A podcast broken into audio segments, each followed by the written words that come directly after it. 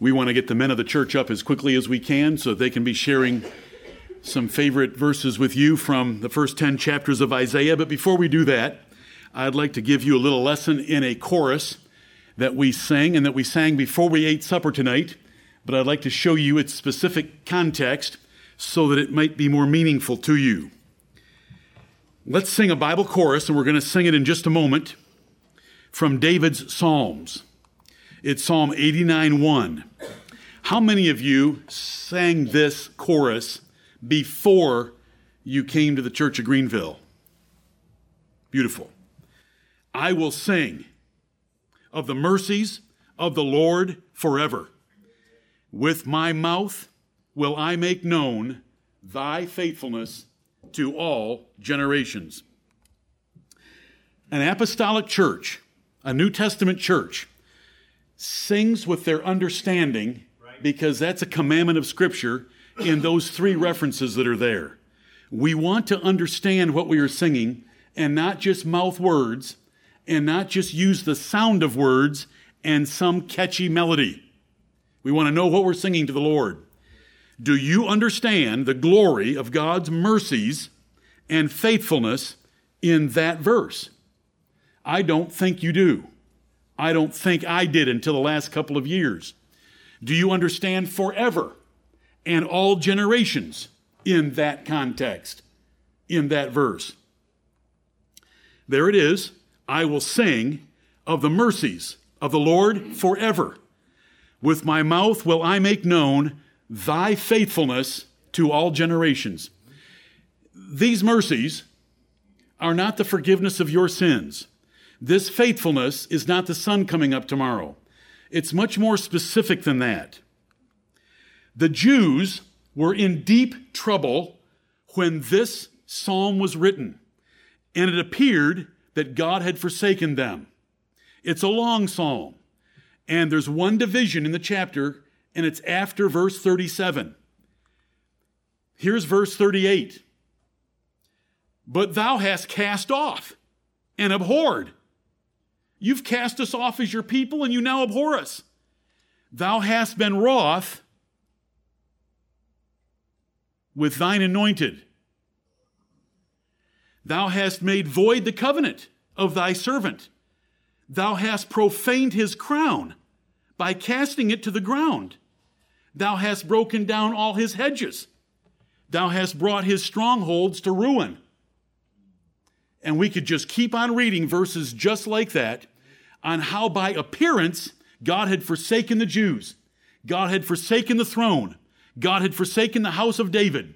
God had forsaken the house of Judah by all appearances. Verses 44 and 49, as we continue in the chapter toward the end, thou hast made his glory to cease and cast his throne down to the ground. I want you to notice that it appeared that the throne that God had promised to Judah and Jesse and David had been thrown down. Lord, where are thy former loving kindnesses, which thou swearest unto David in truth? So that you can see the context for writing this particular psalm is based on dire circumstances of the Jews. So the psalmist sang to make known the greatest facts of the universe and we ought to sing like that first verse, no matter what is going wrong in the world, no matter what might go wrong in our church, no matter what might go wrong in our personal lives. And that is why verse 1 is there. In spite of what occurs after verse 38, I will sing. I will sing of the mercies of the Lord forever. With my mouth will I make known thy faithfulness to all generations. Now I'm showing you verse 2. For I have said, this is why we should sing, mercy shall be built up forever. Thy faithfulness shalt thou establish in the very heavens. There is some issue of mercy and faithfulness that is inviolate. It cannot be overthrown. And it is the comfort of believers for thousands of years, and we ought to sing about it and make it known. And here it is, if you haven't picked up already. I have made a covenant with my chosen. I have sworn unto David my servant, Thy seed will I establish forever and build up thy throne to all generations. Selah. Stop and think about that. God swore, God made a covenant, God promised to establish the seed of David and to build up his throne forever.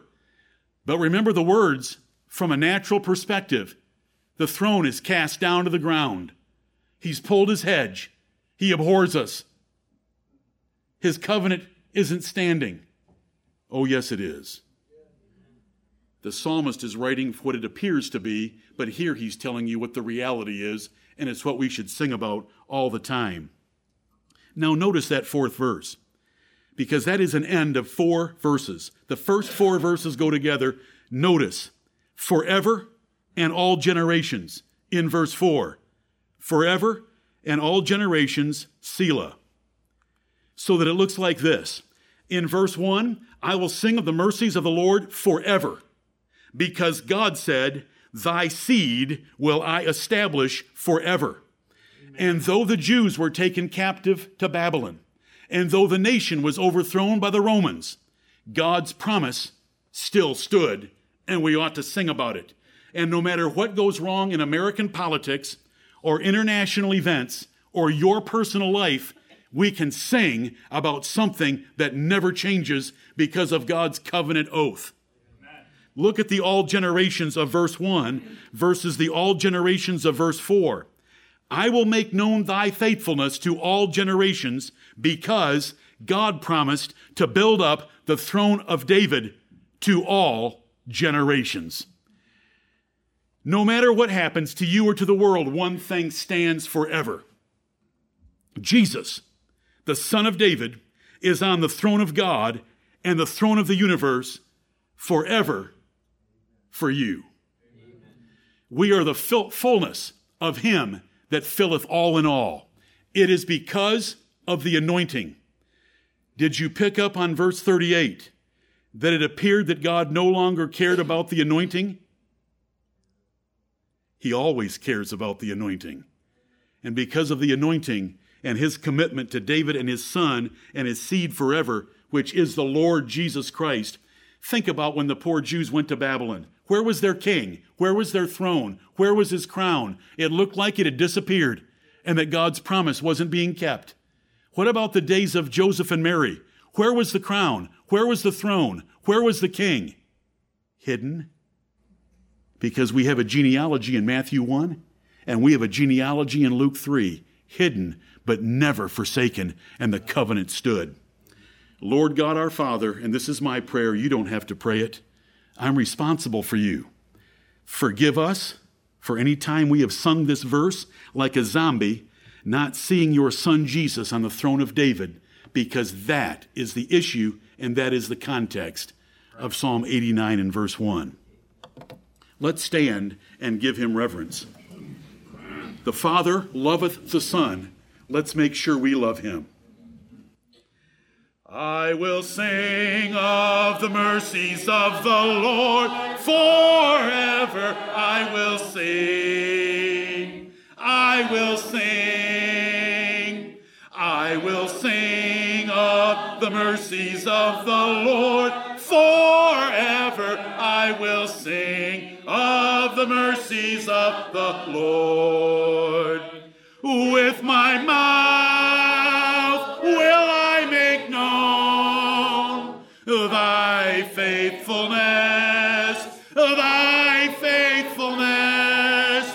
With my mouth will I make known thy faithfulness to all generations. I will sing of the mercies of the Lord. Forever I will sing. I will sing. The mercies of the Lord. Forever I will sing of the mercies of the Lord. Amen. Amen. You may be seated. Amen. From verse 1 to verse 4, and that's all I showed you. From verse 4 to verse 37, it is all about the throne, the crown, the king from David, the Lord Jesus Christ. All about him. Beautiful words. The anointing is in there, mentioned in those verses. And then we saw in verse 38, it appeared that God wasn't being faithful to the anointing. But it is because of the anointing that he spared his nation and people many times. Tonight is for the men to get up and do that with us and for us.